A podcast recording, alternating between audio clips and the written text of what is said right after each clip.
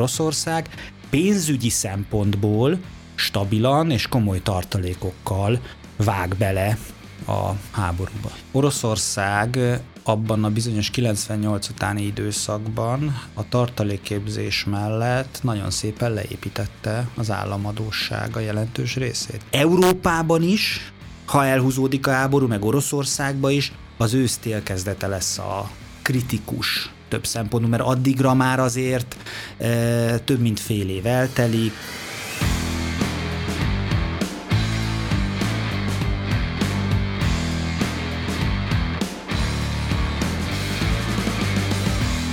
Tiszteletek, köszöntöm a Mandiner Podcast hallgatóit, Maráci Tamás vagyok, a Mandiner újságírója. A mai témánk pedig ezen a héten inkább ukrajnai háború világgazdasági következményei. Vendégem pedig Ferkent Balázs, a Matthias Corvinus Kollégium Nemzetközi Kapcsolatok Iskolájának és a külgazdasági műhelyének a vezetője. Balázs, köszönöm szépen, hogy eljött hozzánk. Jó napot kívánok, köszönöm szépen a meghívást. Ebben a következő 20 percben tehát a gazdasági következményekről beszélgetünk, és hagyj kérdezem egyből a leg, talán a legfontosabb kérdést, és ez pedig az, hogy egy kötéhúzás megy, egy hatalmi kötéhúzás megy a katonapolitikán túl két világ között, Oroszország és a nyugati világ között. Sokan azt mondják, hogy ez egy proxy háború eleve, de ennek a betületei talán nem beszélném meg, viszont az egy nagyon fontos kérdés, hogy ebben a kötéhúzásban van egy gazdasági vonulat is, és ön szerint így a beszélgetés elején kérem, hogy mondja el az álláspontját, hogy mondjuk középtávon a nyugat vagy Oroszország húzza a rövidebbet ebből a kötélhúzásból, kinek fog jobban fájni a szankciós politika, ki hogy fog gazdaságilag ebből kijönni, rövid, illetve középtávon. Ha a gazdasági hatásokat, egy gazdasági recessziót nézünk, akkor Oroszországban az idei évben 8-10%-os GDP visszaesés várható. Nyilván a legnagyobb visszaesés Ukrajnába ott prognosztizálják akár 30-40 százalék. Viszont itt a nyugatot egy kicsit megbontanám, mert hogy Oroszország, Ukrajna, Belarus után a legnagyobb növekedési visszaesés, most még növekedést prognosztizálnak, az az Európai Unióban várható, és itt azért bontanám meg egy kicsit a nyugatot, mert én azt gondolom egyébként, hogy például az Amerikai Egyesült Államok akár meg is erősödhet ebben a kötélhúzásban, gazdasági szempontból ö, is. Maguk a szankciók, e, én azon a véleményen vagyok, hogy nem készült olyan elemzés, háttérelemzés, végig gondolás az Európai Unió részéről, hogy ez igazából mennyibe fog kerülni, hogyan lehet megoldani, most ha csak az olajszankciókról beszélünk, az átállást, Maguk a szankciók, az olaj szankcióról, ha beszélünk, én azt gondolom, hogy rövid távon sokkal nagyobb érvágás lesz az Európai Uniós országoknak, illetve a orosz kőolajt importáló országoknak, mint Oroszországnak. Ne felejtjük el, Oroszországnak azért a legnagyobb bevételi forrás, exportbevételi forrás az a finomított, meg finomítatlan kőolaj export. Nagyobb, mint a gáz. Ugyanakkor kőolajat egyszerűbb exportálni más országokba, mint mondjuk a gáz szállítási infrastruktúrát megoldani, és a világgazdaságban azért van igény. Ázsia részéről is nyersanyagra, energiahordozóra, illetve azt se felejtsük el, hogy Oroszország ugyan katonailag, energetikailag nagyhatalom.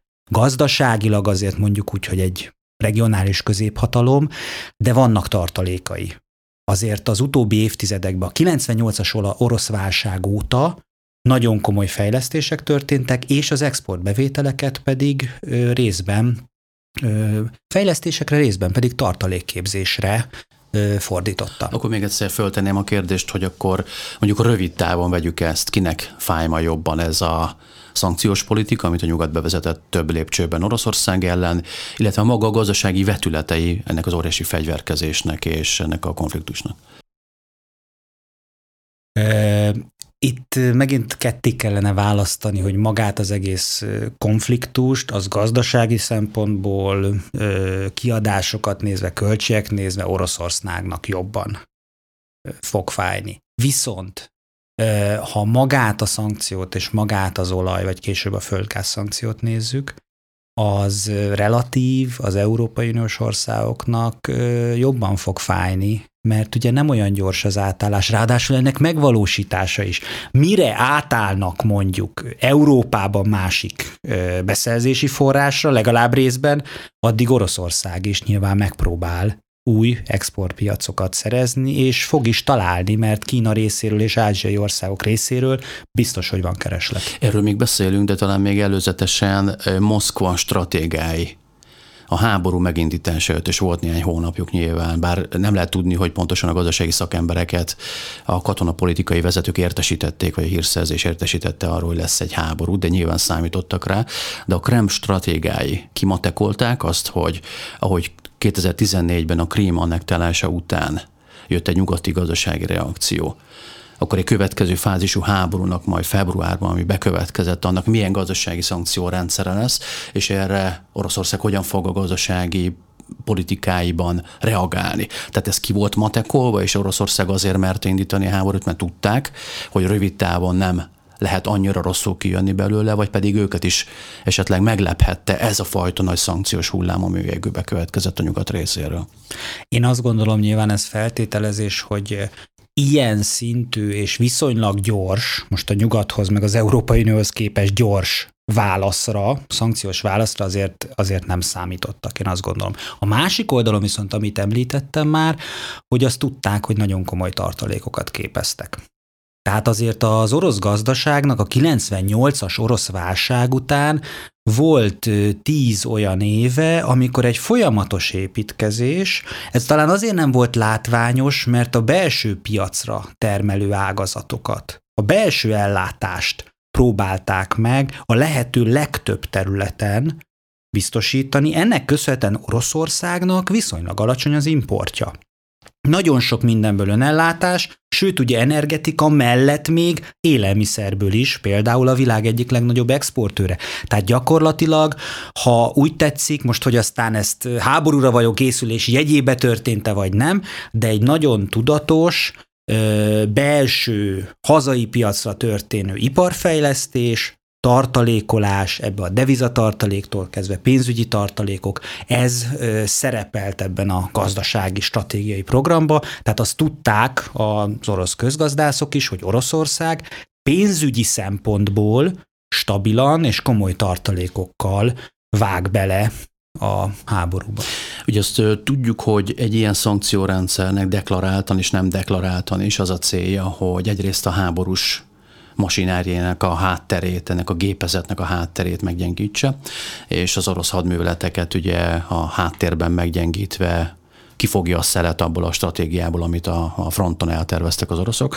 A másik része pedig egy elégedetlenség generálása a hátországban, hogy nyilvánvalóan egy szankciórendszerben óhatatlanul bekövetkezik az életminőség romlás a polgári lakosság körében, és egy elégedetlenség üti fel a fejét. A, a kérdésem, a következő kérdésem a második vonatkozásra áll, és ez pedig az, hogy mennyire érezhető három hónappal a háború kirobbanása után Moszkvában vagy az orosz vidéken az életminőség romlása a hétköznapokban az átlagember szintjén. Néhány olyan termék, néhány olyan ágazat van, ahonnan hallhatunk híreket, ilyen például mondjuk gyógyszerellátási kérdések, Ugyanakkor energia, nyersanyag, élelmiszer, amire most rövid távon szükség van, az, az rendelkezésre áll. Tehát egyelőre most még nem jelentkeznek olyanok. Ráadásul például nagyon sok nyugati ö, ott lévő vállalat. Mert ne felejtsük el, hogy 14-15-ben ugye már bevezettek Oroszországgal szemben szankciókat. Viszont ennek hatására több nyugati vállalat inkább létrehozott egy gyáregységet ugyanis az ott megtermelt gyártásra vonatkozóan nem volt konkrétan ilyen szankció, meg hát azért legyünk őszinték, dimenziójukban azok a szankciók azért mások voltak, és hát voltak azért kerülőutak több szempontból is.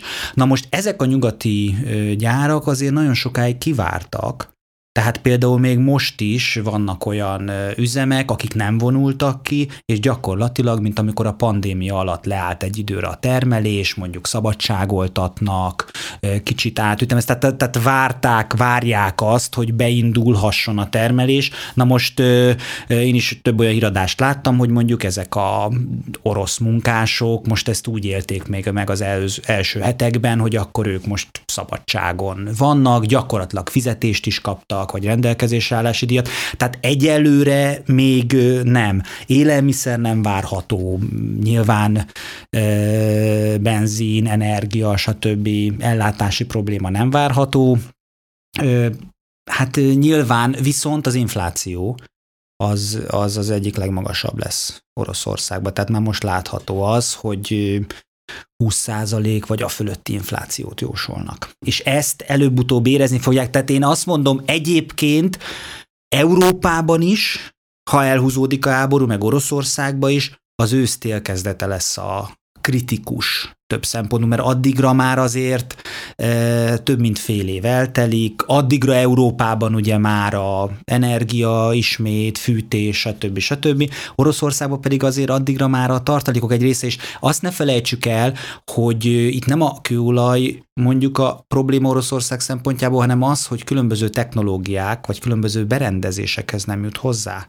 Tehát ahogy mondjuk a repülőgépeknek a javítása, lehet, hogy mondjuk kőolajipari vagy olajipari berendezéseknek, technológia, javítás, stb. Tehát az, az viszont idő kell, mire annak a hatásai egyébként érződnek. Egyébként a nyugati elemzések még a háború első szakaszában, első hónapjában, amikor jöttek ki az első ilyen gazdasági prognosz, prognózisok vagy előrelátások, akkor olvastam ilyen elemzéseket is, hogy a, akkor kell majd figyelni, mikor ilyen államkötvényjegyzés van, hogy nyár közepére tagsálták nyugati elemzők azt, hogy az orosz külföldi hiteleknek a finanszírozása bajba kerülhet, és akkor megpedzegették, hogy itt likviditási, finanszírozási gondok állhatnak elő, sőt, államcsőd helyzet, amikor nem tudnak már fizetni. És a e kérdésem erre vonatkozik, hogy ez őszre bekövetkezhet ilyen, vagy ez azért hosszabb távú dolog. A másik pedig, hogyha egy ilyen szcenárió bekövetkezik, akkor bejöhet-e a képbe Kína, mint külső nagyhatalom, gazdasági erő, aki az összeomló orosz gazdaságot alulról megfogja. Oroszország abban a bizonyos 98 utáni időszakban a tartalékképzés mellett nagyon szépen leépítette az államadósága jelentős részét. Tehát Oroszország nemzetközi szinten kifejezetten alacsony államadósággal ö, rendelkezik, amely a külföld felé áll fenn. Tehát ez mondjuk ilyen szempontból egy, egy, egy jó hír már az orosz pénzügyi helyzet esetében.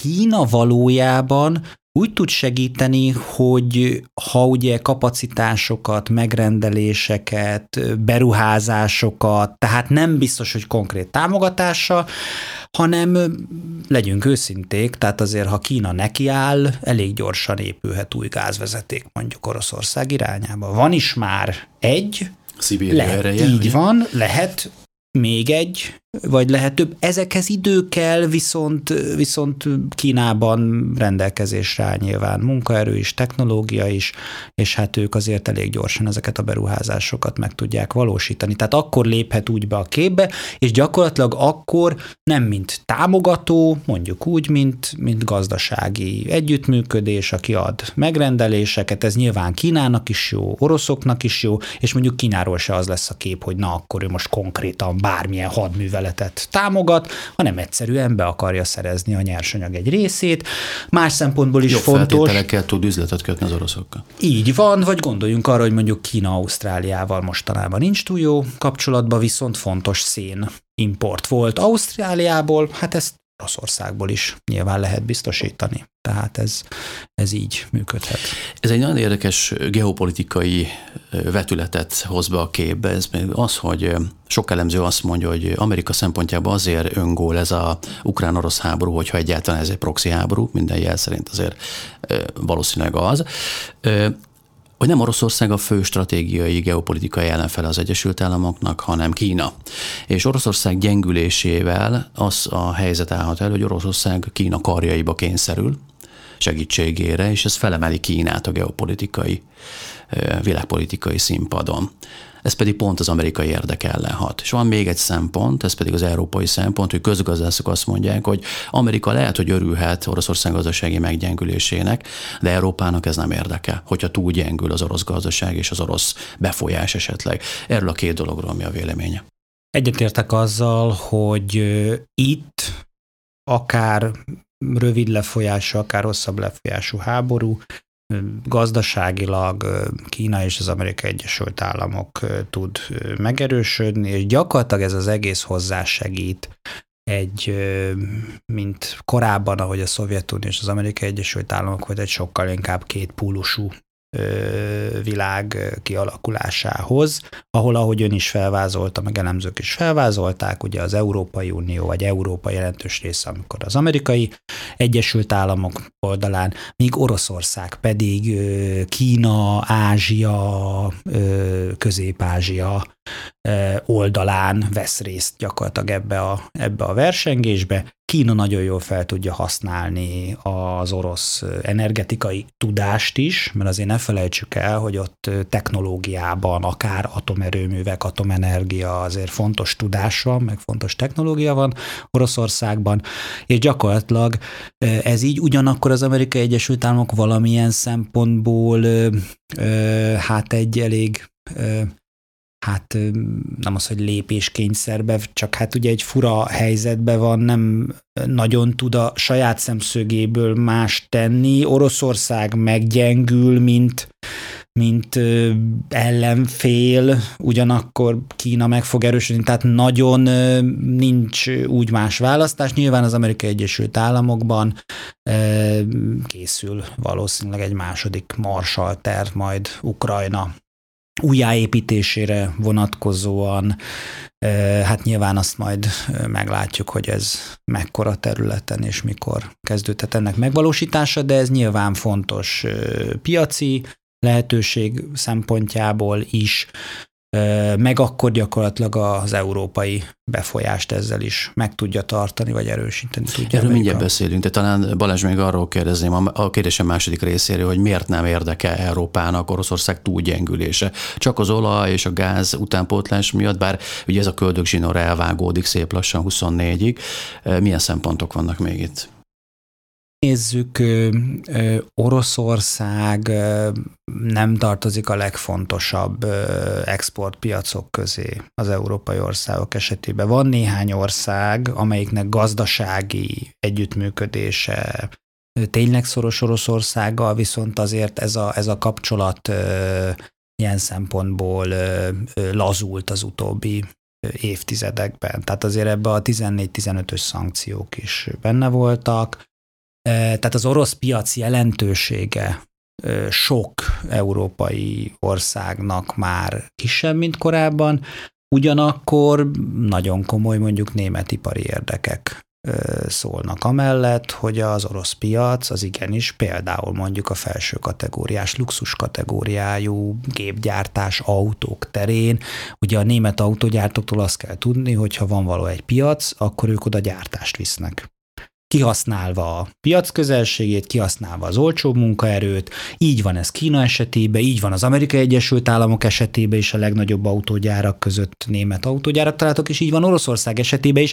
Tehát valójában a nem is annyira a közvetlen export teljesítmény, hanem a, a 2000-es évek tőkebefektetései és tőkepozíciói. Rendben van, hogy látjuk, hogy folyamatosan vonulnak ki nemzetközi cégek, mondjuk elsőbb a kereskedelmi cégek Oroszországból, de hát azért mégis egy komoly piac, gyors növekedés volt Oroszországban, és nagyon komoly tőkebefektetések vannak ott. És azért, ha mondjuk fel kell adni több milliárd eurós tőkebefektetéseket, az bizony nem csak egy-egy vállalatnak, egy-egy ágazatnak is nagyon komoly problémát jelenthet. Akkor hagyd térjek rá ezen a ponton a legfontosabb ágazatra, ami a fő köldögzsinór Európa és Oroszország között, ez pedig az olaj és a földgáz exportja, illetve importja másik oldalról. Ön szerint, ugye itt van egy politikai gazdasági vita, ez az orrunk előtt zajlik, és Magyarország embernek központi figurája ennek a vitának az Európai Unióban.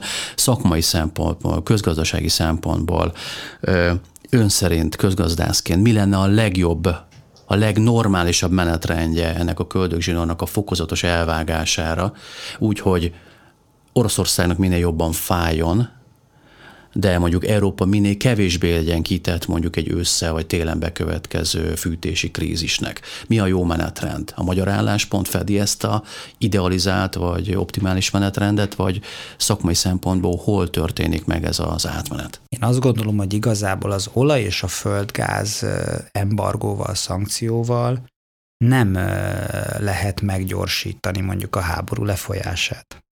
Tehát ugye az a baj, hogy még a leggyorsabb forgatókönyvek is, ami idő alatt egy minimális részleges átállást megvalósíthat, lehet valósítani, hát az is fél évek, évek kérdése.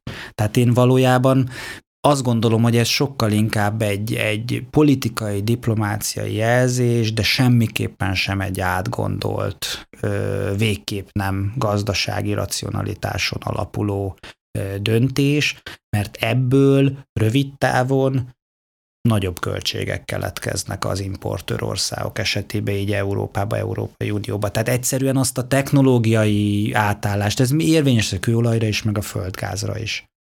E, gyakorlatilag e, ilyen gyorsan, az nem, az nem kérdés, hogy a diversifikáció az fontos de mondjuk ezt el lehetett volna egyébként kezdeni már korábban is, és ez most nem egy ország ellen, ez most nem Oroszország ellen irányul. Nyilván minél több lábon állunk, minél több forrásból, formában tudjuk beszerezni a legfontosabb nyersanyagokat, annál nagyobb biztonságban érezhetjük magunkat. De volt egy kegyelmi állapot, Oroszország nagy mennyiségben, bővülő infrastruktúrán, kedvező áron szállított.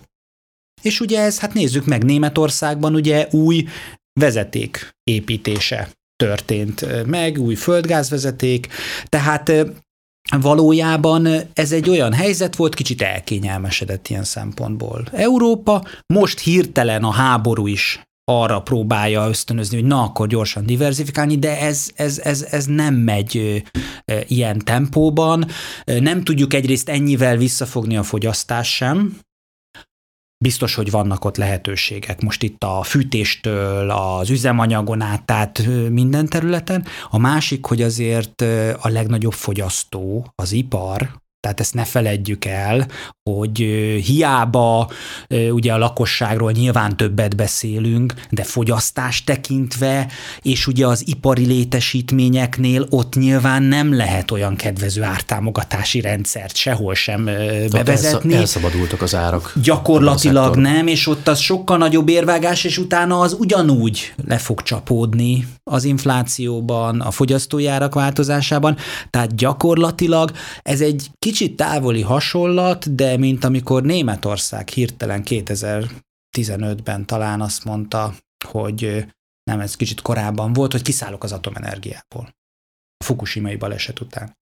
Semmilyen roadmap, semmilyen menetrend nem volt erre vonatkozóan. Tehát, tehát igazából olyan menetrend szerintem nincs is, hogy az oroszoknak fájjon, mert az fájna az oroszoknak, ha mondjuk holnap hirtelen nem, nem lenne több megrendelés. De hát ez nyilván nem kivitelezhető. Az se kivitelezhető, hogy ősszel nincs már több megrendelés. Tehát nem lehet, amikor egyes országok 70-80 százalékban orosz olajtól, gáztól függenek. Még az olaj szállítása más kérdés, hogy nem mindegy, hogy milyen áron, ugye az is akkor egy gazdasági problémát jelent, inflációs problémát jelent, hát a földgáznál ott pedig azért sokkal nagyobb infrastruktúrát. Tehát Németország rádöbbent 2022-ben, hogy neki nincsen LNG cseppfolyósított földgáz terminálja.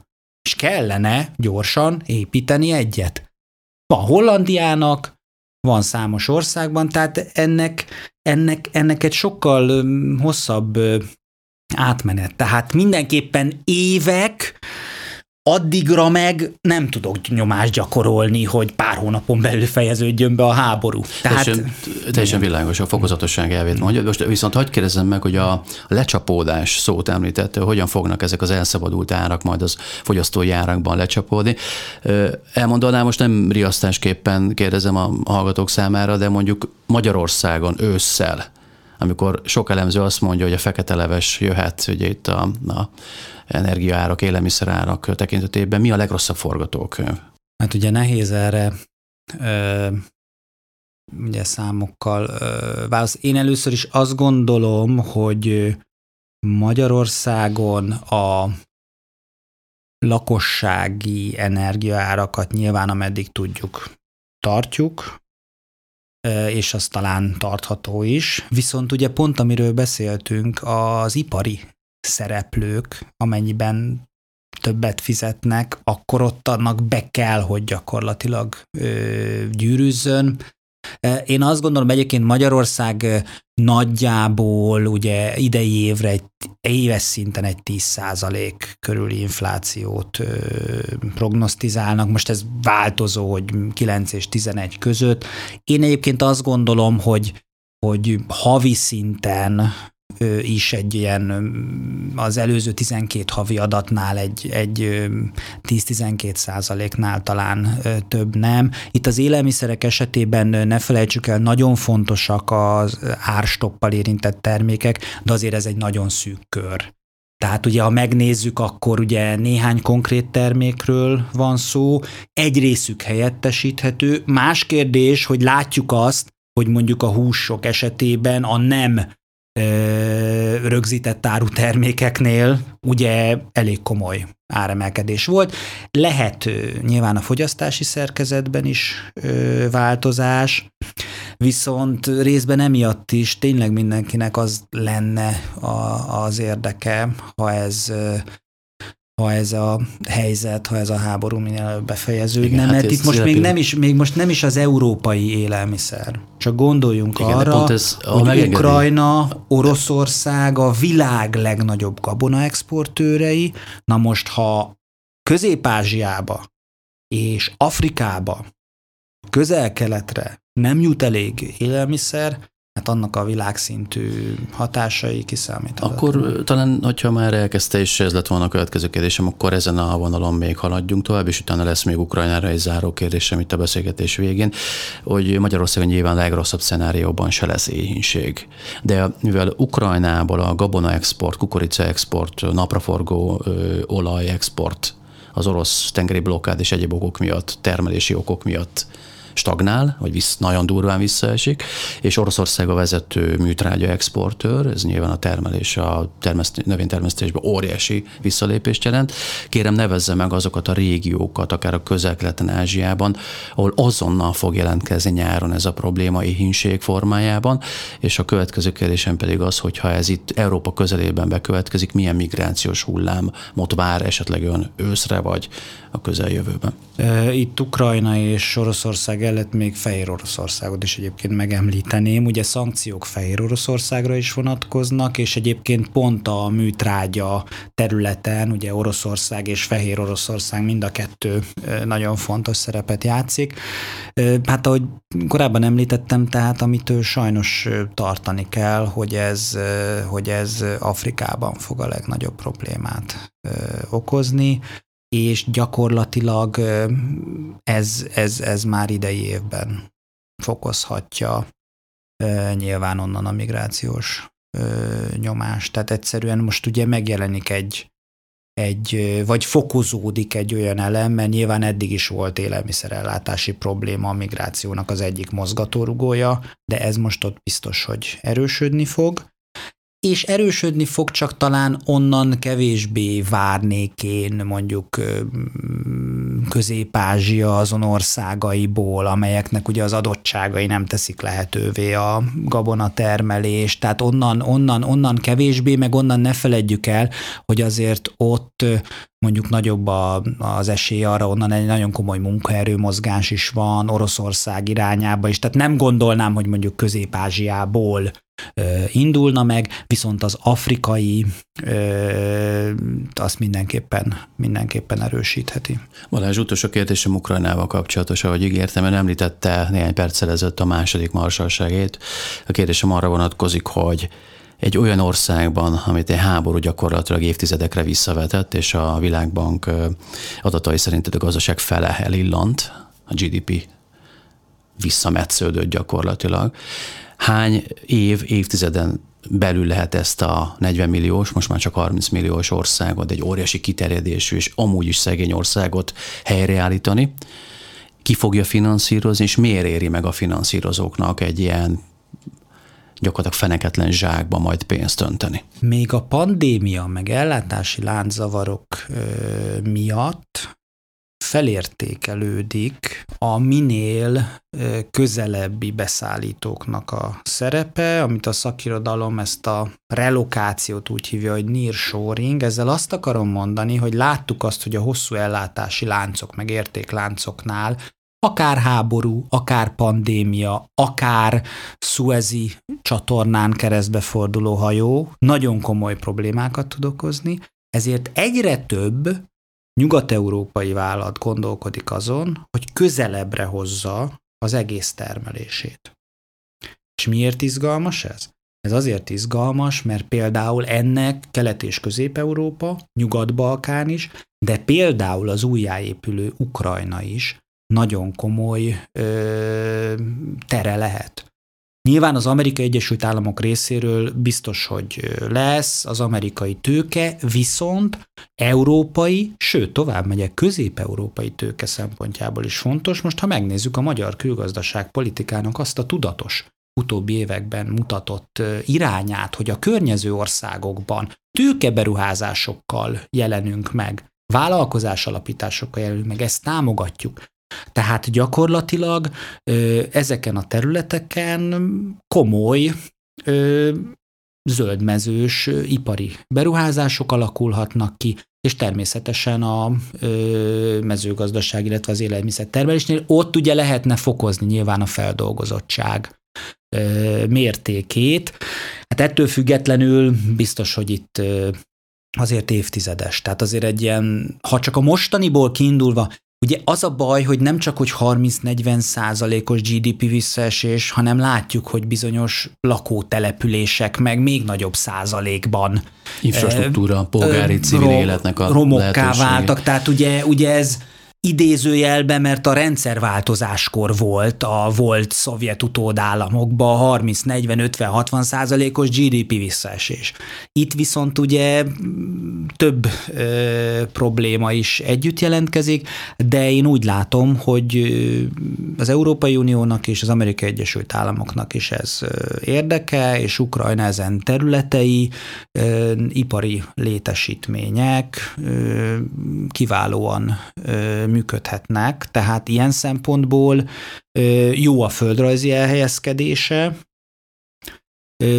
és hát ettől függetlenül ugye évtizedekben kell, kell gondolkodni, meg hát kérdés az legyünk őszinték, hogy most majd milyen területeket Igen, érint, meg a határ. Érint, érint ez.